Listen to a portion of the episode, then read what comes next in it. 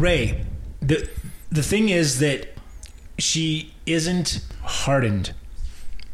She's not battle hardened. She's not hard. Mm-hmm. She needs to get hard. you know?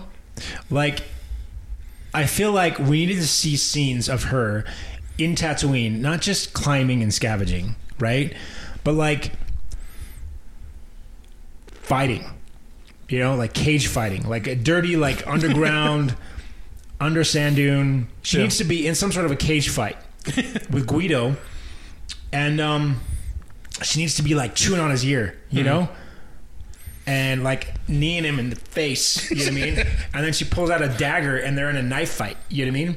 And then she's like, like gouging his eyes out. You know what I mean? the National Congressional of Knife Fighting. Yeah, and then and then what happens is like then she gets in a fight with Kylo Ren, right? And it just so happens that her knives are that fucking Mandalorian steel. What's it called? Mandalorian metal. Mando metal.